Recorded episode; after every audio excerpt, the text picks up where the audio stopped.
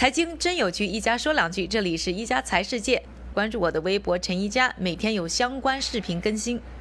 从上个周末开始啊，大家可能就看到新闻了，就是呢，这个新冠肺炎的疫情呢，在中国以外的地区的传播呢，开始呢出现了加速，让很多国家的人啊都非常的紧张。那比如说在美国呢，现在呢，大家一方面呢是非常担心啊这个病毒的传播，另外呢就是担心对于美国经济要产生大的影响了。You may ask about the coronavirus, which is. 所以我们看到啊，从星期开始呢，美国股市呢就出现了大跌，黄金的价格呢出现了大涨，那国债的价格呢也有大幅度的波动。那来自于高盛的一个经济专家呢就分析认为呢，这个新冠肺炎呢将造成美国第一季度的 GDP 呢增长的速度呢会放缓百分之零点八，那还是个非常非常大的一个数字。那现在呢，大家就在讨论，那美国经济呢现在有了新的危机，是不是美联储就应该降息了呢？那根据呢。那 CME 的一些数据啊，通过这个期权市场的交易来看的话呢，大家认为呢，在今年六月以前呢，美联储就会降息一次的可能性有多少呢？高达百分之八十一，是个非常大概率的事件。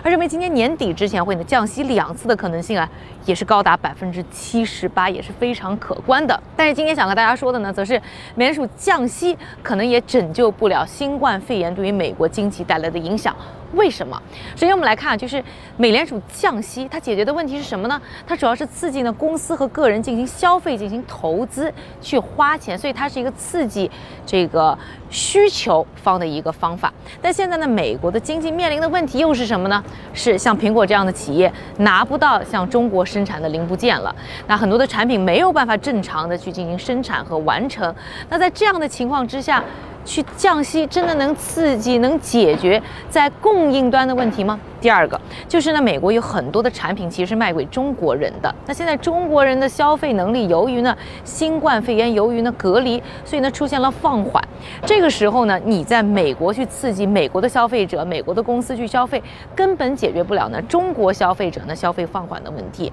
再来说这第三个原因啊，这第三个原因呢，就是现在呢很多的国家呢是出现了对于呢旅行的限制，所以造成了现在航空、旅游、酒店也是受到非常大的打击。但这些呢临时性的政策也没有办法，因为呢联储啊，就你马上降息了，就会出现改变。所以呢，飞机依然会有很少的旅客，依然没有人去住酒店，依然有很少人去饭店。所以这些问题也没有办法得到解决。所以我觉得美联储现在去降息，其实更多的是在帮特朗普去拉选票，其实并没有帮助呢美国经济去避免受到新冠病毒肺炎带来的影响。